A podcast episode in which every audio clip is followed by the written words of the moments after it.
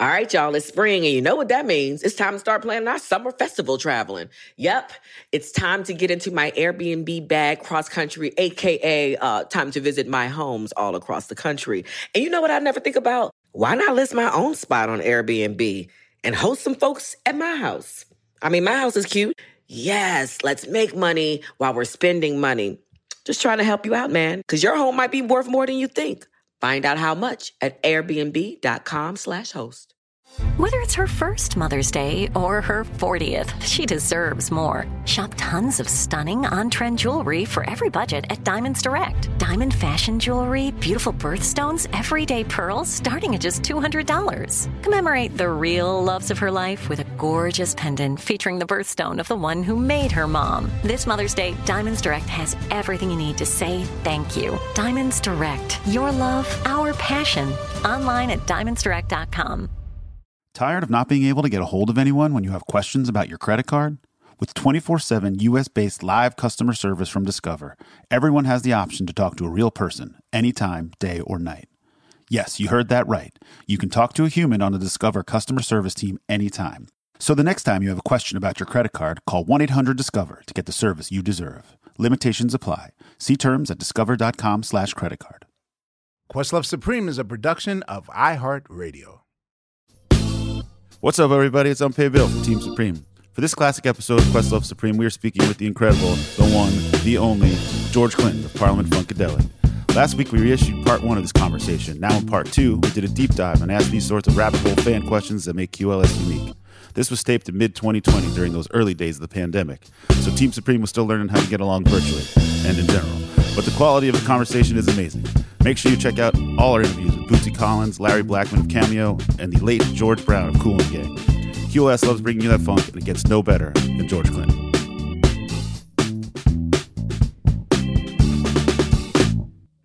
You mentioned uh, Bootsy. I just wanted to ask you, since we had him on the show, and he told some awesome stories about you, but one of the stories he mentioned was something involving y'all creative process in the Bermuda, was it the Bermuda Triangle? The Bermuda y'all? Triangle. Mm-hmm. And he, he said that you guys used to do that, but he never knew why that place and to to like be creative. Can you please tell? You me? Went fishing in the Bermuda Triangle? Yeah, yeah, yeah. You know that we we was on one after Mothership Connection. You know, you know the whole thing was Bimini. We went to Bimini and, and to hang out, and the number one Bimini Road. And everything I saw, all of the fish advertisement, Mister Wiggle the Worm was a lure. I was collecting information for the Motor Booty Affair. Wow. He didn't know what we was talking, what I was doing. You know, I was just gathering the topics, you know, from that topic, and it all came together pretty good. You know, we was on a roll. You had no fear of drowning in the Bermuda Triangle at all? Oh, man. I mean, it's all need to feel that shit everywhere. We ran it. He tell you that we we saw an alien spaceship. He tell you something happened to him. Yes, he told us about this, this for in, real. In you got to tell us that. No, that's for real. I mean, we drove up there from Detroit after finishing the album. Got there and went, and went by Gary's house. It was like ten o'clock in the morning now. We just got there. We saw a light. That looked like laser, you know, or, or light, but it was a straight beam. And I said, "Did you see that?" He said, "What was it?" I, I don't know. Five minutes later, we get off the highway, we go down a country road. The same light shined like two blocks in front of us, right through the trees, and hit the ground and sparked like, like you know, electricity. On the right side, then on the left side of the highway, and the third side, time it hit the car right on the driver's side where I was sitting. It beat it up like, you know, mercury out of a thermometer. Yes. You know, it beat it like oil and water, you know, that mm-hmm, consistency, mm-hmm. and, and rolled right off the car. What the hell? And and at that time, that what's weird about it, that we didn't realize this for years, the street lights was going off. Now, remember the first time we saw this light, the weird thing was that you saw light in daylight. Right, right. I didn't you could see that. You could see a streak of light in daylight. That was the weirdest thing. But when this, when it happened and hit the car, the street light was dimming. A car had its lights on in back of us. I looked behind us, and by the time we turned around, the street was completely dark. Our, our headlights was getting dark. we had to drive like five blocks. What's going on? We got five blocks, and you could look about to your left, you could see street lights on again. And as we pull up, but by this time, it's nighttime. We don't realize this. I don't. We don't t- talk about it or realize this for years. My daughter said, "What's y'all look like? Y'all seen a ghost?" She said, "Give me a kiss. I'm getting ready to go to bed." Now that should have let us, you know, put, you know, let us know that ten o'clock in the morning she's going to bed. This is seven o'clock at night. We did not realize that for years that that had taken place like that. That time elapsed. Basically. Yep. And I called Bootsy to ask him what time did we get there. Where we was coming from, the student, and he remembered. And then when I told him, what the Barbarella, what was she doing? He, she's going to, he said, how could she be? That same thing I said. We never thought about that for years. That's crazy, man. That's never, that's never. There's some trendy chemical substances involved what, in this yeah. U F O and, and sighting, what, Mister George Clinton. What, what's deep about it, we had no, just come I, across the border. We had just come across the border into Canada, so we didn't have no trendy chemical substance. Oh, you did you have that's, Canadian trendy chemical substances? The whole other realm. You what? we had we you, had Bill, do you, Bill, do yeah. you truly believe that we are the only beings of this level in this entire galaxy? No, but the fact that George Clinton saw aliens means everything is perfectly correct in the world. It's I totally believe it. Like, oh, of course he did. For I believe everything he's saying. Who, you thought I see them before he did? He saw them. They're there. Listen, George Clinton saw them. They're there. Done. Well, uh, let me ask you. So, what is what drew you to? I mean, you know, next to Sun Ra, I don't know any other black figure in music that deals with, oh, with the exception of Earth, Earth, Wind, and Fire. Earth, Wind, and Fire, yeah. That deals with Afrofuturism. Mm-hmm. And, you know, I'll say that, and I'm glad Jimmy you brought Hendrix. up. And Hendrix, yes, yes, absolutely, Jimi Hendrix. And the, and the thing is, is that I'm glad you, you you brought up the U F O story, because it's like, even in preparing for this interview, I know that with you, with like at the time in seventy-six, seventy-seven, Close Encounters of the Third Kind and Star Wars. I tried watching Star Wars. I'm I'm famous for falling asleep during Star Wars for the, I'm sorry, it's just a film no that no matter puts which movie, to, you just, any. I, yo dog, I've yet, I've seen Star Wars, but I've not gotten through one concurrent, like. That's what you're I'm with Wars. you. I'm with you. I've it's never seen Star Wars ever. Of everything. I'm with you. But how are you able to get into, because I think and Richard Pryor once brought up the fact that, you know, a lot of black people aren't into science fiction because we rarely see us, like we're not painted in the future in a lot of this production, but you were our vision of an Afrofuturist society. So what, what brought that on? Like what made you not just want to make people shake their ass and dance like most people. Like most people live in the present, I feel, in black music, whereas you're talking about I years think, from I now. Think Star Trek, I think Star Trek, I was addicted to that. By the time I saw Star Wars, that was like a cowboy and western movie. That was like for kids, but I liked it. It was for kids, but I already was into the the mothership theories and the, the sci-fi that, that um, Star Wars had more stories. So I was always into that. And when it came time to make a record, I want to do a funk opera. Well, that's when we started thinking about, first we did Chocolate City.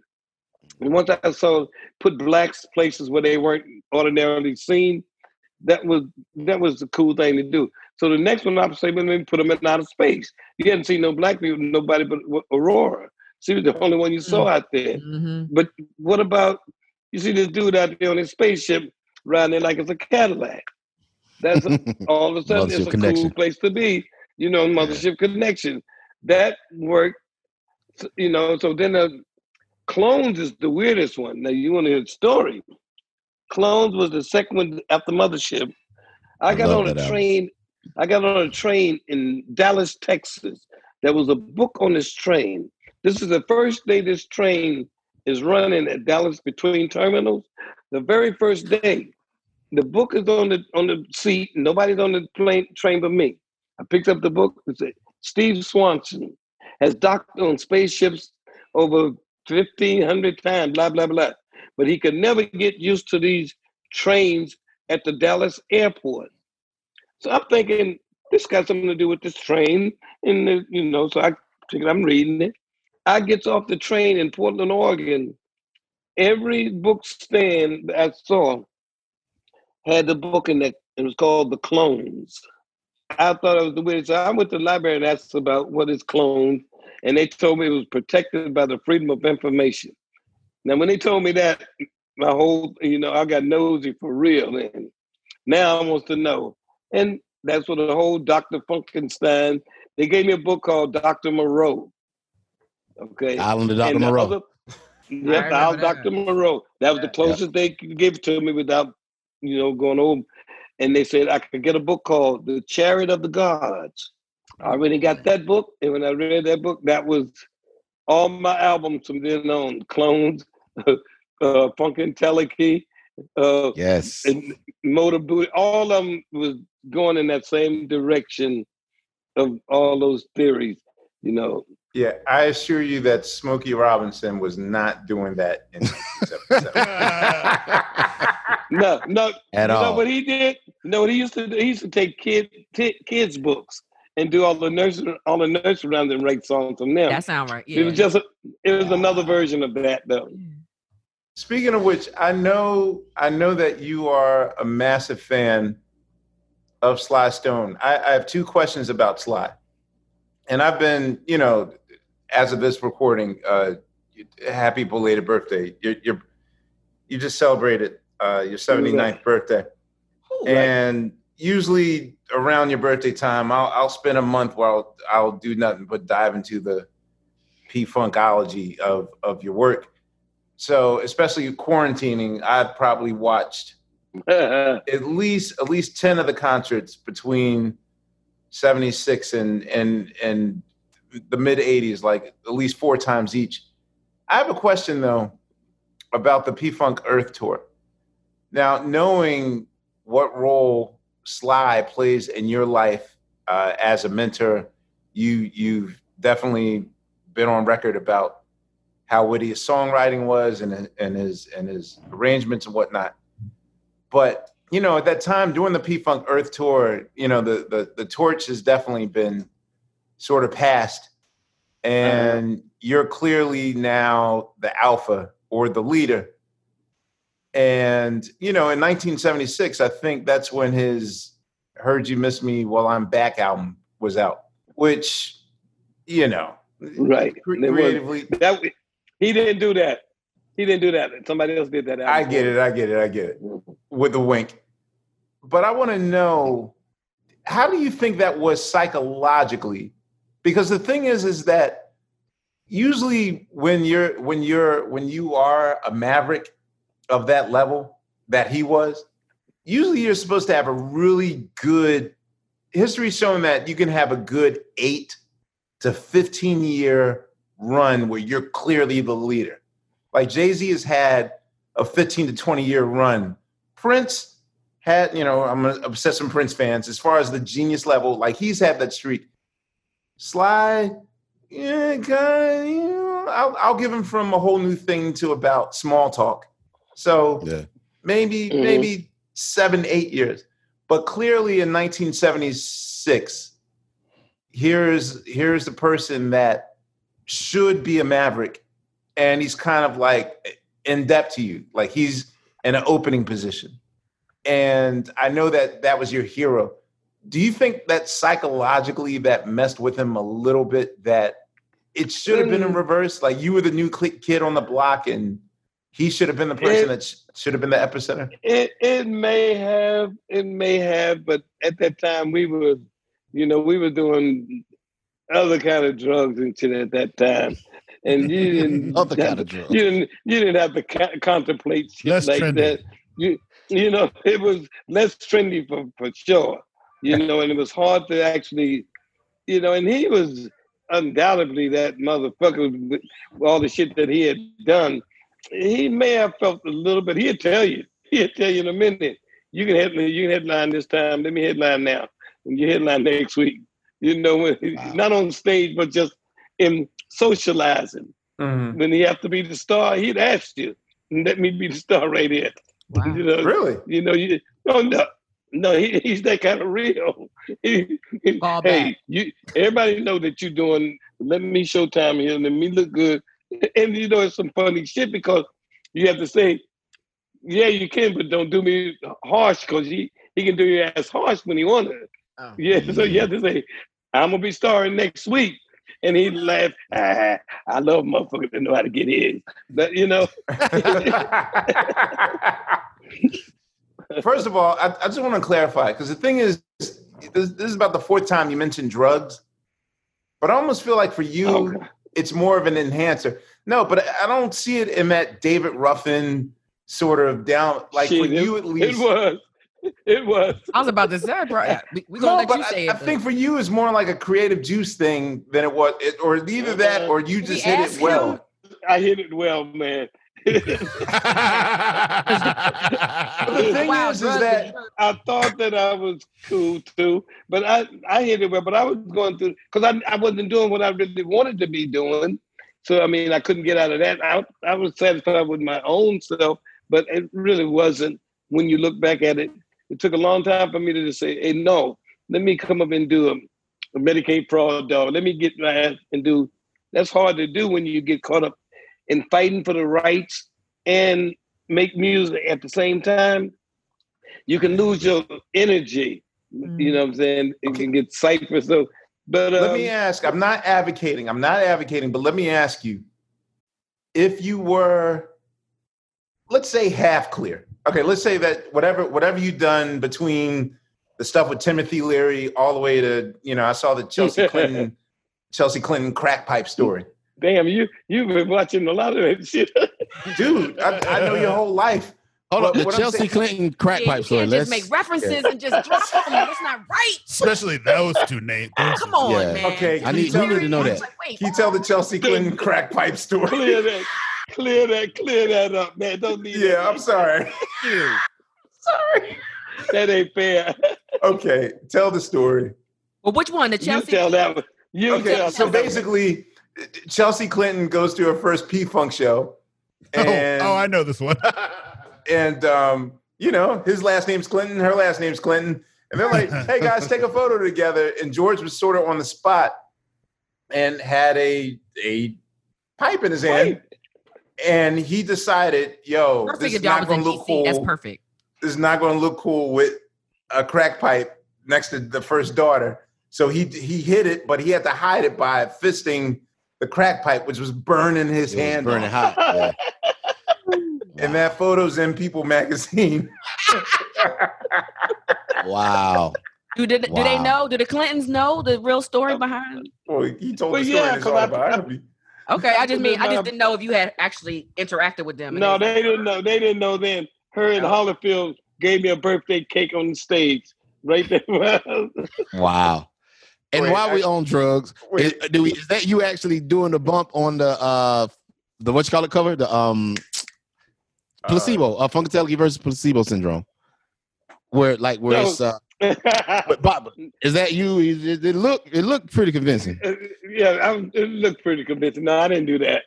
Okay. I, I, that, uh, I was I was I was I was pantomiming though. Okay. Right. I don't I don't even know if you know the first time I ever smelled secondhand smoke. What kind of smoke? Yeah, the C word. Oh yeah, that shit stink. Yeah, it's just, yeah it's I it was crazy.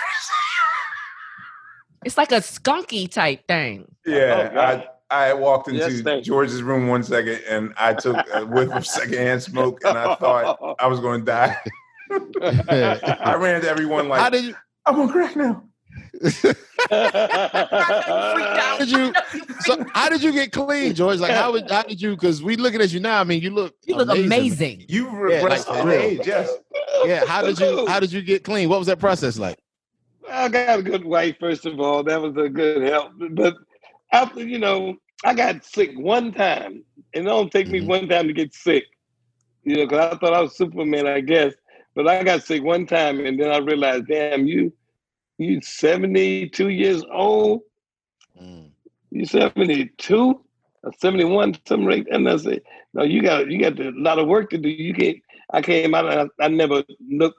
It wasn't, you realize you have enough time to rest. You've been in the hospital a couple of days, mm. and you realize you have enough time to rest. It's going to take a long time to get this shit straightened out. The legal business, that's what got me going. Once I started getting on the mission of um, trying to get my legal business straight, I started thinking about the heirs and who I'm going to leave, what I'm going to leave. I got to get these copyrights straight. So from then on, that took up all my energy. And once I did that, I started wow. feeling good about myself.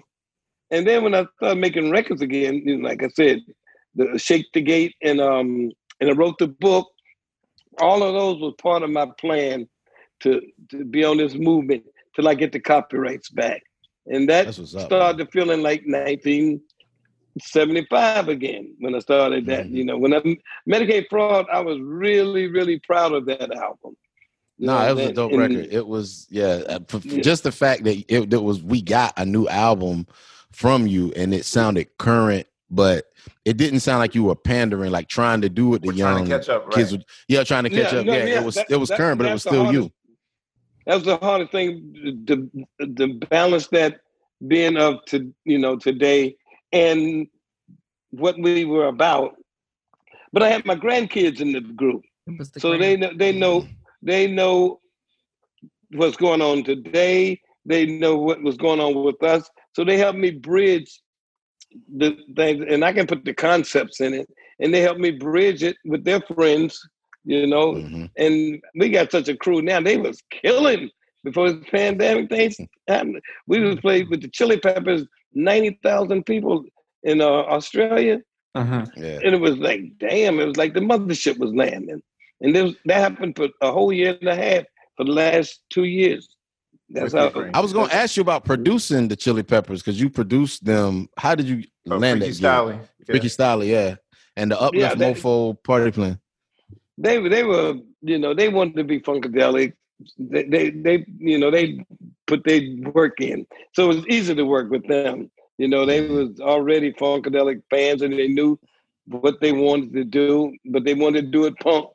They wasn't trying to be slick. They could actually play slick music, but they went out of their way. If they play something really good, they make you erase it. They wanted it wow. to sound like punk. They was kind of like Jerry Garcia and them. You know, they didn't want to learn okay. no better. They, I mean, Flea, them, they, they actually like jazz music. Right, but yeah. They, they wasn't trying to play it. You know what I mean? He, he, he, Hillel, he could actually really play, but yeah, he went he out of his way. Yeah, he, he went out his way to. Nah, you ain't saving that shit. Yo, what's up? This is Fonte, Fonte Volo from Team Supreme. Black representation in media is very important to me. I think it's important to have our stories told by people who look like us and who have shared in our common experiences. Some of my earliest influences were Donnie Simpson. Uh, I would also say Tom Joyner, Angela Stribling, Uh, Sherry Carter. They were just people who told our stories with a lot of class and dignity and were big inspirations to me. The next generation of influential Black voices can be found on N P R's new collection, Black Stories, Black Truths. Black Stories, Black Truths is a celebration of Blackness from N P R. Each of N P R's Black voices are as distinct, varied, and nuanced as the Black experience itself. In the Black Stories, Black Truths collection, you'll hear stories of joy, resilience, empowerment, and creating world-shifting things out of struggle. Every episode is a living account about what it means to be Black today, told from a unique Black perspective. From Bobby Shmurda to The Wire, Michelle Obama to reparations, there's no limit to the range of Black stories, Black truths. Black perspectives haven't always been centered in the telling of America's story. Now, they are the story. In N P R's Black Stories, Black Truths, you'll find a collection of some of N P R's best podcast episodes celebrating the Black experience. Hear a feed of episodes from across N P R's podcast, The Center Black Voices. It's N P R Noir. Listen now to Black Stories, Black Truths from N P R, wherever you get podcasts. All right, y'all. You know what season it is. Tis the season for spring breaking and planning our summer travel. And if you're like me, you're already in your Airbnb app trying to find which spot is right for you. Now, listen, while I'm looking to spend all this money, what I'm not doing is thinking about making money with Airbnb. See, you got to change your mind state. make the money while you're spending the money. How, you say, Laia, do I make the money? Well, you host at your house. And I know what you're thinking. I mean, my whole house? I, well, no, you don't have to do your whole house. I mean, you could do a room or, you know, do the whole house. So make some money while you're spending some money this summer. I'm trying to tell you, your home might be worth more than you think. Find out how much at airbnb.com slash host. Tired of not being able to get a hold of anyone when you have questions about your credit card? With twenty-four seven U S-based live customer service from Discover, everyone has the option to talk to a real person anytime, day or night. Yes, you heard that right. You can talk to a human on the Discover customer service team anytime. So the next time you have a question about your credit card, call one eight hundred discover to get the service you deserve. Limitations apply. See terms at discover.com slash credit card. I didn't get my question out because we got sidetracked by You're Chelsea. Clinton. Right, can you please tell us? Can you please tell us the David Ruffin Sly story? Oh yeah, that's right. It was a precursor to Clinton story. Yes.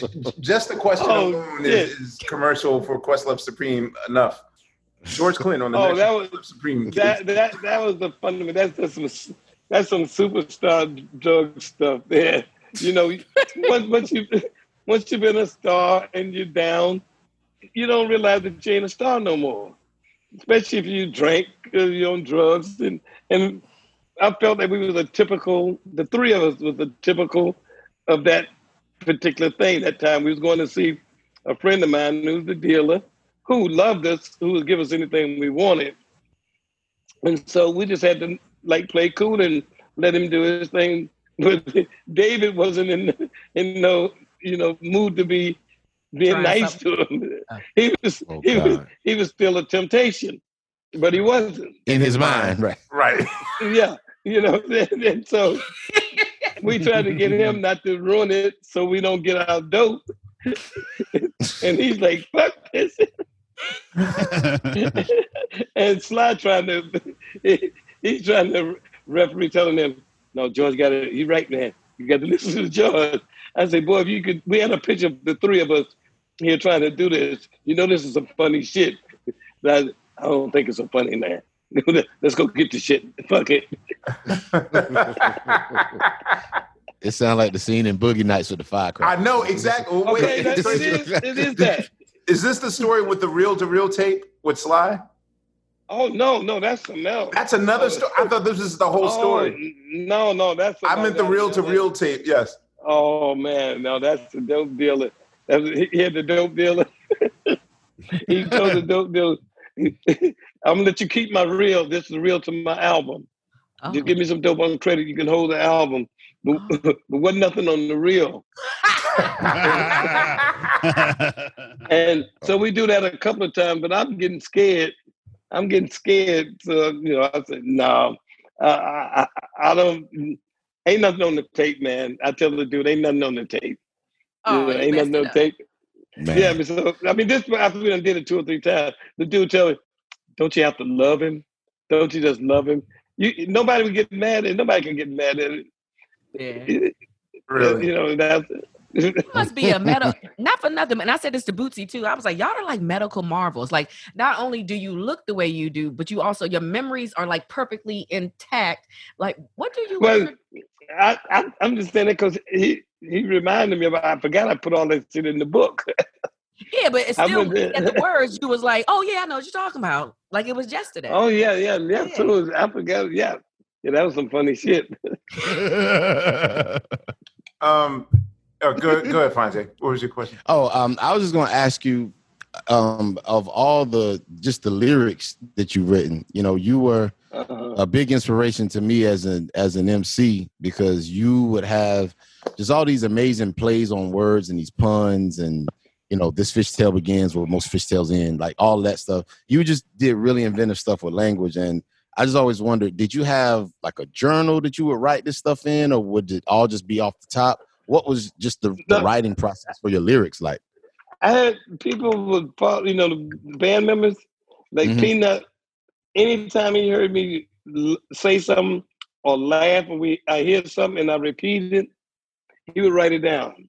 And all I had wow. to do was say it, and he would, in the studio, when I get ready to go in the studio, He just gave me a list of things that have nothing to do with each other that I said.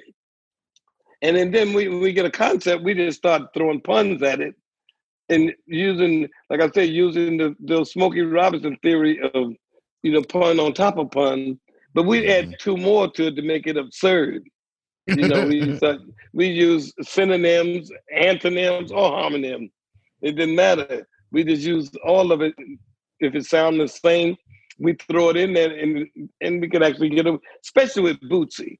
We could say anything to Bootsy, and if he said in that voice, you know, it would actually work. You know, like, um, be my beach. Right.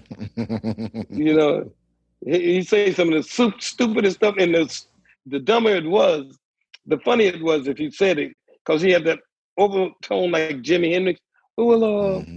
oh, I'm walking on your board, Bubba. And I had oh, so the octopus jokes and all that stuff? Yeah, oh, yeah, oh my God. So yeah. is is he making that up at, at the microphone, or is there just a list of stuff we that he's We've been feeding it to him in his earphone. We've oh, been wow. feeding it to him. We would say it to him, and he said after, so he'd land at the next available spot, but I would be doing it to him, Boogie would be doing it to him. And once we got a concept, we can just say anything. Now, songs like Rhinestone, Rockstar, Monster of a Doll, Baby Baba, I would write those parts all the way out. I asked him this question. Now I got to ask you. Probably, you know, in, in the history of all the songs that you've written, I don't think that to be alive in nineteen seventy-eight when that song was at its most popular, I've never seen it. And I was seven years old at the time. But if a seven-year-old knows that song, then you know it's something. Why did you guys just not call that song Wind Me Up? Mm. You could have just called it Wind Me Up. It, uh, uh, it took me Bootzilla? forever to find it because I didn't know what Bootzilla was. Like, why did y'all not call it Wind Me Up? He, he was a rock star monster of a doll baby. That was a car, that was a toy. That was a toy called Bootzilla. He, he, he made by the makers of Funky Things to Play With. That was a whole concept. So you wanted to sell him as a toy, but not as the as the hook. Okay. No, no, no, as the toy. That's but then he got like scared it. after wow. after he got after he got so big. I told him it's, it's going to be hard to live up to this, you know. So don't don't equate yourself with being this character because it's mm. way it's way bigger than you're going to possibly be. Because we was on a roll then. I had done it with. We love to funk you, Funkenstein. I said, you can talk about yourself mm-hmm. and not believe it. The main thing is don't believe this shit, because if it works, you're going to be in a hell of a position to try to live up to it. Just mm. do it and leave it alone. And that was Bars. hard for him, because like I told him, the boots got bigger, the glasses got bigger, mm. everything get bigger till it's too heavy to carry. Part two of this it's, question. Part two of this question. Do you think part of him kind of wanted to sabotage this boot was made for funkin'? Because oh, you, that yeah, album was the complete opposite of yeah, that's when he that's when he stretching out. Play the year. Yeah, that's when he did. He, that's when he he he, he wanted control, and I let him have control of, of that album. Uh, it was it was different. No, it wasn't the same. Yeah, but, but the it, thing it, was, it, it was so like. Ah, I always wanted to, like, I listened to it. I appreciate it now, forty years after the fact. But back then, it was, I was like, wait, something's different about this record than the other three. And mm-hmm. what did he know, say? No, no, no. I mean, I never asked him about it. But I think as I got older, I was thinking, like, there was a point where Bootsy could have actually overshadowed the entire P-Funk universe. He, he, He, he chose not to. to. He had started, we had started to let him headline the shows. That's where that, it had got to that point to where he was that, you know. Do you think that, that scared him? At the same time, it, well, it scared him. It actually scared him. He got shingles. That's when he got this shingle on his very first date by himself. Mm. But at the same time, you know, we had the political business of the trolls was entering the picture, trying to tear it apart. Mm. It was getting too big. There wasn't going to be another Motown. The, the right. industry had made up their mind. There was not going to be another Motown. And we was at that level to, to that was beginning to be you know, after we got Uncle Jam Lamy, they thought we was going to have Shaka and Larry, because all of us was together by then. Yeah. Right. You're on the same label. I forgot that. Yep. With, speaking of Clones, I always wanted to know, what were your thoughts on all of the P-Funk music that didn't come from the P-Funk camp, that was obviously so derivative of the P-Funk sound? And I'm talking about Oops Upside Your Head. I'm is, talking uh, about Gap Band. I'm talking about uh, Dookie Stick by uh, yeah. uh, George Duke. George Duke and yeah. uh, Stanley Clark. I mean, th- yeah. the thing is, is that, that one kind of scared us. That one really, really, us. yeah. I told Bootsy, you better, you better get, get on your, get on your thing, cause that one's close. That Dookie Stick, and, and, and reach for it, reach for it. Yes, yeah. Yeah, I said, damn, did you sneak off and do a record with them or something? I I felt like it was going to get meant to be a, a genre. I, I wanted it to be, you know, especially Ohio players. They were like, God damn, they were like one of the funkiest mm. ones, you know. But them, and then Prince, you know, he him like Stevie, they was inclined to do pop music, but they could be funky as all hell. Mm-hmm. You know, and you know, they just knew that they could get away with doing the pop music, and that's where, you know, the money was at. Or you could do wider variety of songs. But all of them, Prince and Jimmy Jam at the time, all of them, they, that was funky. Rick and them, all of them was beginning to be, mm. you know, a funk genre. Earth, Wind and Fire was, was popping at first, but then they started embracing it as mm-hmm. funk after a while. You, you know, we asked Uh, Philip Bailey, what was his thoughts on "Let's Take It to the Stage"? What you say? He said he'd never heard of it. But Bootsy said, right? Philip Bailey said he we played "Let's Take It to the Stage." From he had no clue that he was being uh, this record sort of not. I, I, I took it as playful ribbing. Um, but yeah, right. Did anyone, did any of those groups ever try to approach you, you know, Snoofus and Slip in the Flamily Brick and Snoofus, yeah. Crazy. Chocolate, sh- Chocolate said that's fucked up. But she was cool. That was, you know, no, nobody ever said that. It was, you know, only people we mentioned was people that we liked. You know, and I think that's where a lot of people took the dissing thing when they started dissing each other. That was like playing the dozens when I was in school, and you mm-hmm. start getting paid for it. You know, that's what hip hop, you know, and jailhouse rhyming. You know, once that became pop, once that became the music, okay, I, I saw that. That that makes sense. Especially when I heard somebody like Rakim. You know, that's just like, damn, you can do it this fucking good. And then I didn't realize. We had, remember, right there in our town, Eminem, he was fifteen years old, and he, we didn't even pay attention to him. He was like Slim Shady on our ass, and we knew him. We knew he was bad, but we had no idea that mother was all of that. We wow. knew he was bad, but um, we watched him just like right on our nose, right in the studio, right while we were there. Can you tell us a Prince story that we don't know? You you worked with, you, you were on Paisley Park for... Before we got on Paisley, he sent me a tape. He sent me a tape he wanted me to work on. He sent it to the... And so we told him we didn't want to be responsible for the tape. Send it to the studio, the engineer, let the engineer get it set up. I would go in there and do a, do a part of it. I ain't, I ain't trust, you know, doing nothing with his, you know, his tapes. I'm going to go be responsible. So we get to the studio, and I'm getting ready to put my part on, and it was called um, Cookie Jar. Oh, okay. We had already did a Cookie Jar, but I, it was different than that. The engineer put the tape on backwards. You know how you roll the tape off backwards? Some people roll the yeah. tape off tail, tail out. Uh-huh. And so when he put it on, he tried to clean the tape to get him some... The, you know, clean the tape is to get him some uh, clean some space, mm-hmm. but it was tail out. He erased half of the song on the tail end of the song. Oh shit! So I gets wow. to the studio, and he's looking wild and scary and crazy. and, and I wouldn't even go in the studio. I said, I'm not going, I'm not even going in. I want this to be, I was not here. I had nothing to do with. This is the first time I had interaction with him, you know, and I know, right. you know, I would have got blamed for all of that. So I, I, I'm not going in there. Y'all can tell him what happened and let him know that I was nowhere near it. Oh my God. And so they, was, uh, hopefully it never, was a, a duplicate. N- no, it, they, they never, they never got a chance to do it again.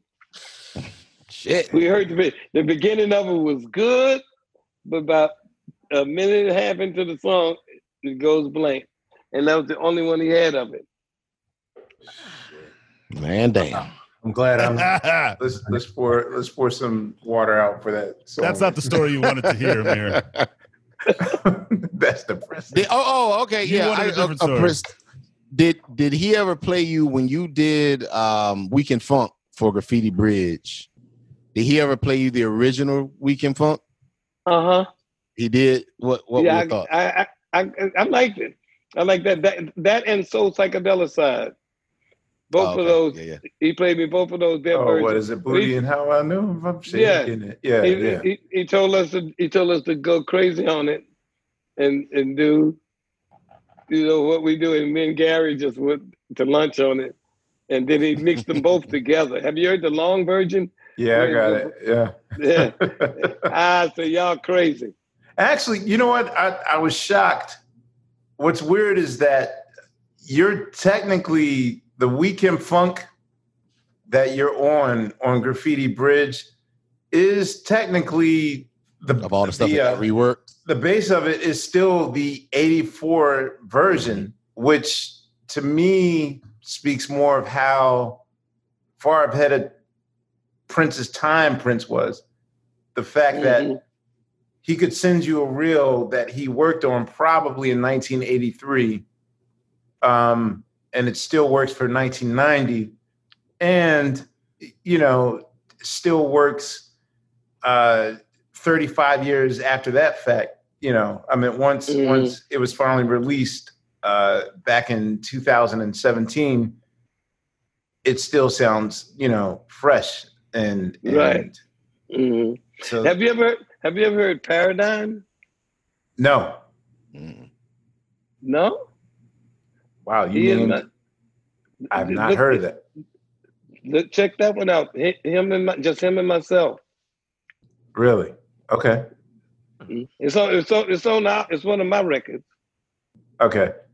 This is not with T C L is on it, right? No, no, no, not that. I promise not, not no T C L is jokes. no, no. Ah, no, no. It's uh, it, it's uh, on um, How Late, I think. You know what? It is. It is. It is. I did hear it. I heard it. And it was it came out in ninety-six, ninety-seven, I think. No, no, no, no. It came out in two thousand. There's there was a song that while we were still working on Voodoo, you sent to D'Angelo. Oh. So it was like ninety-eight, ninety-nine. It was a C D, it was a cassette that he played us. I don't know when it came out, but you sent a song to him that was you and Prince. And I think the the vocals were uh, very oh. speeded to sound cartoonish. I, I there's I don't know what the title of the song was. Check it. Check out uh, this Google Paradigm. Okay, I will do that. Uh, I wanted to ask you a question about the Brides of Funkenstein and how you came up with the concept of putting together the song Birdie. Is just like, I love that damn song. Um, oh, wow. What was the what was the concept of putting them together, and then versus what in your mind as a producer was going to be the difference between them versus Parlay? Okay, now check that. We did Neil Bogart asked for a group after we were successful at, at Casablanca, and so we gave we, we gave him the. Um, The Brides of Funkenstein. Okay. That was kind of, that was dark for him. You know, he was bubblegummy. He thought that was too dark. He wanted something really simple to grasp, parlay. Mm. So we took those two girls, Lynn and Dawn, and gave them to Atlantic. We did the whole album, and that album was actually done for Julia Phillips. She did Close Encounters, the uh-huh. girl that produced and directed yeah. it. She she wanted a disco version of, uh, remember they were doing soundtracks of all yeah. the shows, all yeah. the big, so she wanted a version of that. So we did a Warship two-shot um, for, for you know, for her, and we was going to give it to Neil. Neil wanted a pop. He wanted Parlette. So we gave that record to um, Atlantic, and then we did Parlette for, for, for you know, Casablanca. That's how we end up with the two girl groups. So gotcha. Was Neil a traditional label head? I meant like, yeah. Are, but I'm, I'm saying though, are you going to him playing, uh, do that stuff and he has an opinion on it, or is he oh, telling you? Just you, turning in the record. Yeah. Give no, me a three he, minute and thirty second version of uh, You're a Fish and I'm a Water. No, like, no. He is he was, not just letting you do what you want? He pretty much let us do what he want, but he, he but he do that in, in the beginning. He knew what kind of group he wanted. Once we got there, we could do what we wanted with them. But he was so good at being a record man that you mm. tried to give him what he wanted. You know, because you know he's going to put everything in the world behind promoting it. When I said I wanted a spaceship, he just got me a bank, and they and they got together, and they I was able to get the spaceship. You know, he was on um, Cameo Parkway. He's from he was out of on, oh yeah, mm-hmm. you know. So he was from that school of records. He knew how to do from the Cameo Parkway version. Then Buddha, he was like God. He was like the bubblegum king. So by the time he got to Casablanca, he, he was getting his shot. He could do pretty much what he wanted, and he did it. He was a real record man that spent everything on promotion. He was a promotion man. That's why I liked him. Who? I knew I could do a concept called Mothership, or, you know, and he would give me the props that I need to, you know, to promote the record. He understood that. All right, y'all. You know what season it is. Tis the season for spring breaking and planning our summer travel. And if you're like me, you're already in your Airbnb app trying to find which spot is right for you. Now, listen, while I'm looking to spend all this money, what I'm not doing is thinking about making money with Airbnb. See, you got to change your mind state. Make the money while you're spending the money. How, you say, Laia, do I make the money? Well, you host at your house. And I know what you're thinking. I mean, my whole house? I, well, no, you don't have to do your whole house. I mean, you could do a room or, you know, do the whole house. So make some money while you're spending some money this summer. I'm trying to tell you, your home might be worth more than you think. Find out how much at airbnb.com slash host. Tired of not being able to get a hold of anyone when you have questions about your credit card? With twenty-four seven U S-based live customer service from Discover, everyone has the option to talk to a real person anytime, day or night. Yes, you heard that right. You can talk to a human on the Discover customer service team anytime. So the next time you have a question about your credit card, call one eight hundred discover to get the service you deserve. Limitations apply. See terms at discover.com slash credit card. A T and T connects an ode to podcasts. Connect the alarm. Change the podcast you stream. Connect the snooze. Ten more minutes to dream. Connect the shower.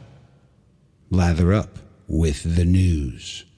Sports talk, comedians, or movie reviews. Connect with that three-hour philosophy show. Change the drive into work and traffic.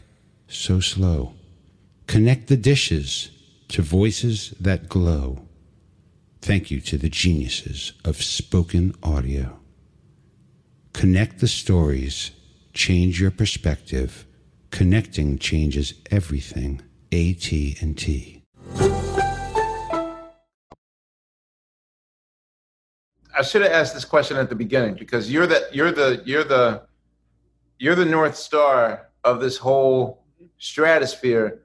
But how taxing is it to maintain personalities and deal with business? And because you're you're dealing with over twelve groups, and across like know, three or four different labels. Yeah, it's everyone has their record deal, and you know you gotta, you know. Parliament Funkadelic was the original Wu-Tang. Like it, George facts. George Clinton yes. was the original R Z A. R Z A, like, he was exactly. the first dude. So mm. how how are you maintaining? You know, add this member, and add that member. Make sure payroll gets in time, and ah, we left that at the bus station, and getting to, getting to the gigs on time, and one of the light rigs went out, or the drummer, oh, you- someone O D'd backstage. Like, how are you? You got to deal. You got to be everyone's father and collaborator, and yep. and still be free, and go home to and your, on and drugs, go home, and go home to your wife. Right. Yeah. How, how, not how, but why? Why would you ever want to do that to yourself? That was my mission. That's my mission. I mean, that's, I I started this this at thirteen, and I wanted to be that, you know, uh, in this business, and I never changed it. When I got, Motown was my aspiration. Phil Spector was my aspiration. Jimi Hendrix, my aspiration. You know, and then whoever else come in and do it hard, that becomes my aspiration. When I hear Sly, that was my Beatles turned me completely the fuck out. That's what, oh my God, I wanted to do a funk opera once I saw uh, Sergeant Pepper. Uh-huh. Yeah. You know, from a songwriter standpoint, that, that, that was impeccable. You know, yeah. when the lyrics was nonsensical, and but melodic, and still you had a motherfucker doing an arrangement like big band arrangement on a rock and roll band. They had a concept that worked. Cream, all of those things influenced me. So, are there I other think, genres? Are there other genres of music that we don't know that you're into? Like, how big is your jazz vocabulary? Go go go go go. What? Go. I was about to ask about your relationship with D C because go go go go. Go-Go just had it a little harder than funk did, because Go-Go is religious. Go-Go is religious. They don't want that shit to get out of D C. That no, they do, is, but nobody will take it. They don't get no, it. No, no, I mean, the D C people wanted to get out, but I'm saying the industry oh. don't want yeah. no, that's that's some that's some right. that's some other kind of ooga. We call it ooga booga. Mm, you know that. I mean, that works. I don't care how big a star, but Go-Go band get up on stage before you. You, you, let you don't ask. stand a chance. You, you better tell it. They, you better hope they don't play your record. Go go. Better than you. Better than you. Okay. No, I didn't. I didn't see that happen. No, yeah. so, me and Chuck. Me and Chuck. We worked together before he was calling it Go Go. One of his first songs that he did was, "I don't care about the cold, baby. When you're hot, you're too much.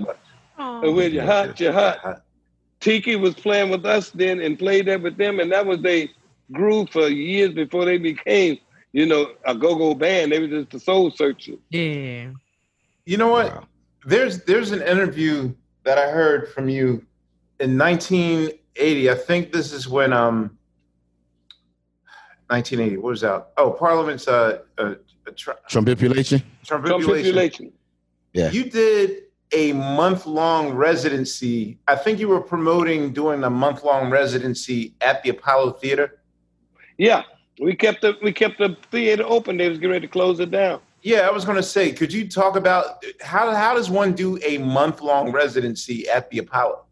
We we needed someplace to rehearse the new um, theatrical show called Popsicle Stick.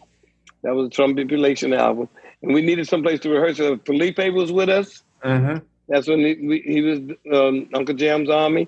So we needed some place to rehearse, and they needed to keep the theater open because they was getting ready to tear it down. We did our stunt there. Bob Marley played there after us, and James Brown played after him, and that we kept it open. Froze our ass off in there because they didn't have no heat in there. Yeah, I was going to say, now now it's nice and furnished and yeah, it's really nice. And no more rats. But back in nineteen eighty, what was it? That was a labor it, of love, was it? They not? was almost cl- it was almost closed. Then, like I said, it was it hadn't been open that much, and um, I forget the, the people who owned it at the time. It was some okay. hustlers. There was some hustlers owned it, but they kept it alive.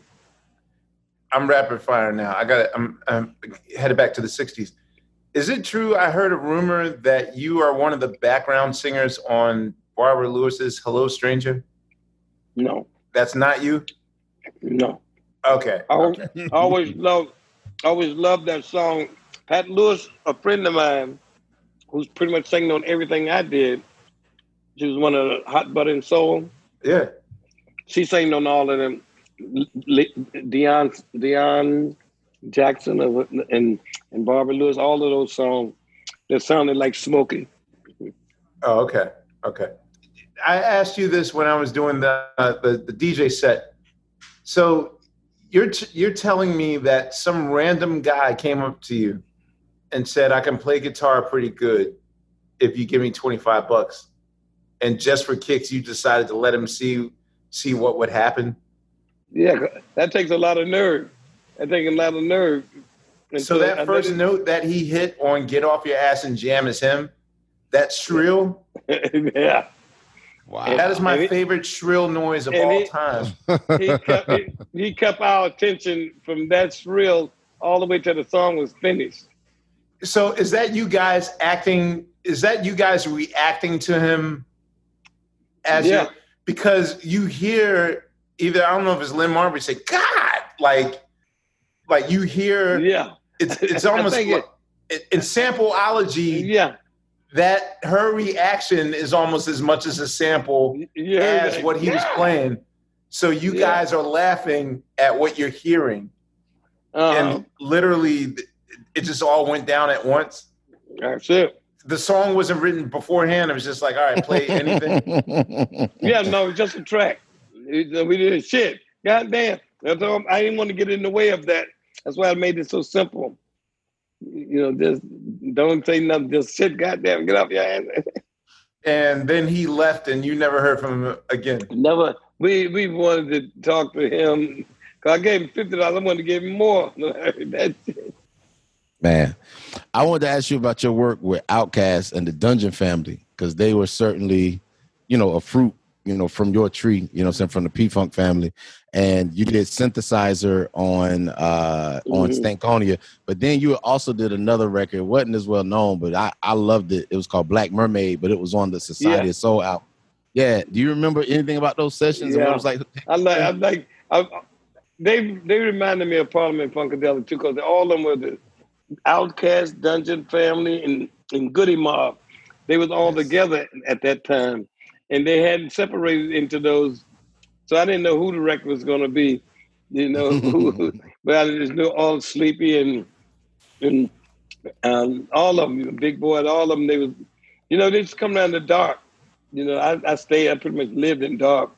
You know, I knew Dallas from the Climax days, yeah. And so that was like, I I, I love that my part time in Atlanta, yeah. That was, was that, that old um, Dungeon old Dungeon Family? They had a bunch of good songs. How did you uh, get up with? Oh, I was going with more of King of your hip hop collabs.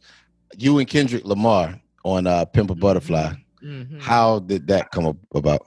I don't, my, one of my grandkids said that he wanted to do a song with me and that I should do it with him. That he was, he talked the same shit that I talked. I didn't know what that meant. but, but when I met him, he was. He's a smart kid, god damn.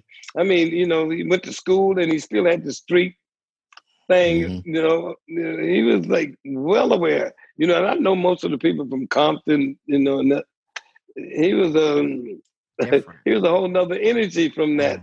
Yeah. And he's really he put he put work in. He reminds you of like you know, like Beyonce or like Prince. Mm-hmm. They put work in like Michael Jackson put work in. He's another one of those people that that puts the work in. Did you say at one point you had to babysit the Jacksons when you were, uh, I don't know if I heard that right, you were a staff writer at Motown. And mm. No, that was a babysit, it was Carrie Gordy. Oh, when, okay, Carrie, but, who was uh, when they when they was Rockwell. Babies, it, yeah, right. Carrie, yeah, when um, they lived in New York. When, when we worked at the Brill Building. Oh, Carrie Gordon. Wait, you worked at the Brill Building? I worked at the Brill Building in sixty-two, three. What the four, hell was yeah. that like? Joe, wow. Joe, Joe Bett was there. I did not know that. Joe Bett was on the ninth floor. I, I never knew that. So Carole you were running King, to Carole King and Neil Sedaka, Le- and Le- Jerry, Jerry Goffin. Yeah, all of that. Dude, oh, no Lieber wonder your song, wow. ran, no wonder your lyric game is so tight. No, I would, I would uh, Don Kirshner. Jesus Christ. Cold wow. Picks. Really? Yeah. You ever hear Gene Red? Yes. Uh, yes. Cool in the Gang, Gene Red. Cool. Yeah. Okay. Yeah. Gene Red, Cecil Holmes, Buzzy Willis, we all worked together. Before they, they went to work with Neil Bogart at Buddha, we all worked for Gene Red. He did Cool in the Gang, the Soul Sisters, Inez and Charlie Fox. Really? Gene Gene was that one. That's Penny Ford's brother. Penny Ford, uh, formerly of Snap and... Uh, yeah, that's her brother. Well, of her own right. She used to be on Toll Experience Records. Um, yeah. That was Gap wow. Band label. She's on one of, she's on our album, too. Wait, when did she join? When did Penny Ford join? She she was on one of my albums. She's um, on the on the Paisley Park album. On, really? Uh, yeah. This is yeah. I Got the Power voice? Is that yes. That's her. I, I got, got the, one. That's her. Trust me, you know, you know everything we were talking about. You just don't know. Okay. You just don't know that you So, know. okay, this is the this is another question I had in reflection. The Chronic Man. was such a flag-planting Man. album of your legacy. Mm. You damn near produced it yourself. Mm. Why have why have you and Doctor Dre, like in listening to it, I was like, yo, why hasn't George and Doctor Dre just made an album together? Because he clearly made The Chronic as an audition love letter to you. Mm. I know. Uh, I know. I don't know. I would like to see that happen too. I work with Cube and Snoop too. Yep. And Snoop all the time. You know what I'm saying? So, but um, you know, that's, have that's you followed. have you and Dre ever talked about? Hey, let's get no, together. We, we never we never had a chance to kick it. You know, we just on stage. No, we haven't. Make it happen, Amir. We gotta make, make this happen. happen. Make it happen, man. I would Nothing. love to do that. Jesus Christ! I, That's just I, a Zoom. I mean, it's such a obvious, Captain Obvious moment. Wow! Be the bridge, Amir. Be the bridge. I'll be the bridge. Three questions, and then I'll I'll stop. Can I ask a dumb question before you ask your real smart one? There's no such thing as as so there, dumb questions. This, this might be because I know he's answered it, but I just wanted I just wanted, really wanted to know what was with the you mentioned your life changed with the copyright stuff and everything, but visually, when did your life change? Because I I feel like. I saw you on at the Roots Jam in L A like years and years ago, but that was the first time I saw you in a suit with the hat, looking fine. The hat, yeah, the fedora. Yeah. Yes. I thought it was yo. I thought it was Tariq. For yo, you, I was like, who is that? When he walked in the door, I was like, wait, Tariq's wearing a suit. Oh my God, that's George Clinton. That is some real shit. Yeah, I, I had to. I, I had to go through that period for a minute. For a minute, you know, just to straighten up for a second. But then, as soon as I did that, Cube told me, say. Man, put the costume back on. Fuck that really? shit. what, what made you do it? Because you, what made you do it? Period. In the first place. Well, I just figured it was time to change again. I always try to change, and people, don't, you know, they think it's a new dude. They did. Yeah, we did. Accomplished. Yes, I did. Thought it was Tariq. Okay, I have, I have a question about the twenty grand in Detroit. Is there any truth to the rumor that you? Yep. W- I, mean, I need to get the question out yet. Is yeah. there any truth to the rumor that you got butt naked? Yep. I need to get the question out. He, the answer is yes. Barry Gordy's table or Dinah Ross's table? No, I didn't pee. I didn't. Okay, pee. I heard that you. Love it. Okay. A disruptor. I poured wine. I poured wine on my on my head. It dripped down my body. So it it appeared that I peed on a drink. Oh, it's Chardonnay. I can't even imagine Barry Gordy and Dinah yes. Ross at a Funkadelic show. They used to call it slumming. They used to go slumming. Ah. Whenever whenever we was at whenever we was at uh, twenty Gram, you put on your jeans with holes in them and patches that say fuck you, and you go slumming with P-Funk. That was the thing. They have minks on and jeans with holes in them. They would be they would be come down to get funky. But the, the, the thing is, is that Hendrix could not sit. I mean, who who knows if he would have finally broken through the other side had he lived? How are you guys in facing black people trying to sell this radical concept? Yeah. And how did it work? Because we were too black for white folks and too white for black folks. But the people that liked us stayed with us forever. Mm. You get they went slowly, but you built slowly, but the one that came with you stayed forever. But it was too, it was definitely too too white for black folks. And it was too black for white, for, for most white folks. But like I said, the fans that liked us was a cult. Yeah. And they still is. I mean, I got them out there my age right now. Still yeah. want to put on a diaper. Was it a specific uh, choice to keep Funkadelic, the more kind of rock side of what yeah. you were doing in Parliament, yeah. the more R and B kind of you yeah. know, soul side? Mm-hmm. Mm-hmm. Brilliant. That was intentional. But, but coming to One Nation Under mm-hmm. Groove, we, yeah, we get out of we get out of sync every once in a while. I mean, so did the Funkadelic members feel a certain way? Like, yeah, wait a minute, this sounds like no. Parliament. No, they was all on all the records anyway. We, we was on everybody was on both records, so it didn't matter. So when think, so, when songs get released, are you like, okay, this is definitely going to like? At any point, was One Nation Under Groove about to be a Parliament record, or you were just like, no, that was that was straight from the moment we cut it. We was cutting for Funkadelic. Mm. Junior had just got with us, say on One Nation. Okay. It, Junior just got with us, so we took the equipment out of the box. They were playing on brand new equipment, so they was enthused as hell. And that oh, track wow. just came off, and we did it was freestyle. I just a girl gave me that title from D C. Of course. Say y'all audience are like One Nation on the Groove, so I just started singing that you know One Nation, and that was the chant, and that was a quick song and. First Funkadelic like really hit, but that that was yeah that was gonna be Funkadelic, and Knee Deep was, was definitely for Funkadelic. How how do you know when a song is done? Because a lot of your songs are maybe eight to nine miniature courses or mini parts that add up to a bigger picture. For any of you, Atomic that, Dog is like twelve chords. Like yeah, twelve I was chords. Gonna say if you if you if you just type in Atomic Dog edit. I'm certain that you'll find someone's version of the song in which you'll hear parts of the song that you never knew existed before. But mm. like it, with you, it's just like any idea works, just put it on tape and it'll find a home. Or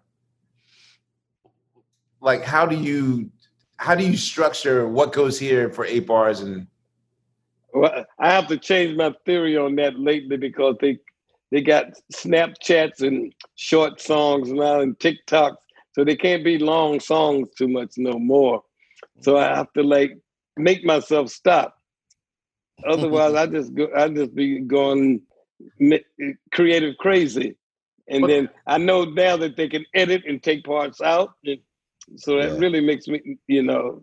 No, but I mean, you're the originator of that. Like, because, you know, if you tell somebody sing, not just Knee Deep, there's eight parts you can choose and right. it's still and identified. What, eight hooks and we all know that, which one, we that, still know the that, same that, song. That's what, that's what Prince said. He said, man, you got eight songs in, in, in Knee Deep.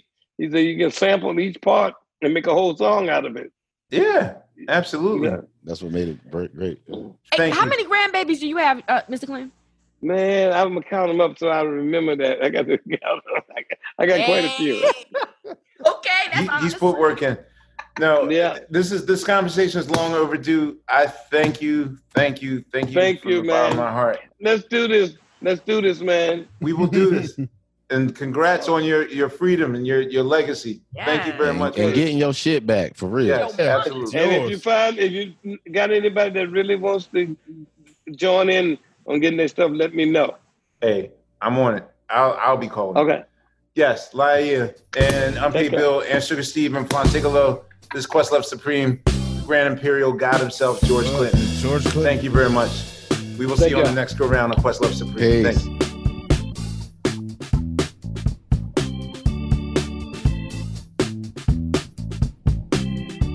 Much Love Supreme is a production of iHeartRadio. For more podcasts from iHeartRadio, visit the iHeartRadio app, Apple Podcasts, or wherever you listen to your favorite shows. Are you still searching for your perfect place to call home? Well, now is the time to buy at Fisher Homes. If you're looking to move in before the end of twenty twenty-four, May could be your last opportunity to start building your dream home and close before the year's end. If you're hoping to move in even sooner, Fisher Homes also has homes that are move-in ready and waiting for you, where you can start enjoying the benefits of homeownership even faster. Schedule your personal tour with a new home advisor today at fisher homes dot com and make this spring the season you find your perfect home sweet home. Tired of not being able to get a hold of anyone when you have questions about your credit card? With twenty-four seven U S based live customer service from Discover, everyone has the option to talk to a real person anytime, day or night. Yes, you heard that right. You can talk to a human on the Discover customer service team anytime. So the next time you have a question about your credit card, call one eight hundred discover to get the service you deserve. Limitations apply. See terms at discover dot com slash credit card. Whether you're a savvy spender maximizing your savings with cashback rewards, a thrifty rate watcher seeking the lowest interest, or a travel enthusiast looking for extraordinary perks, Kemba Financial Credit Union has a visa to complement your lifestyle and unique needs. Apply today at Kemba dot org to unlock a limited-time two percent cashback on purchases and pay zero percent interest on balance transfers for an entire year with a new visa from Kemba. You deserve a card that works for you. Restrictions apply. Offer ends June thirtieth, twenty twenty-four.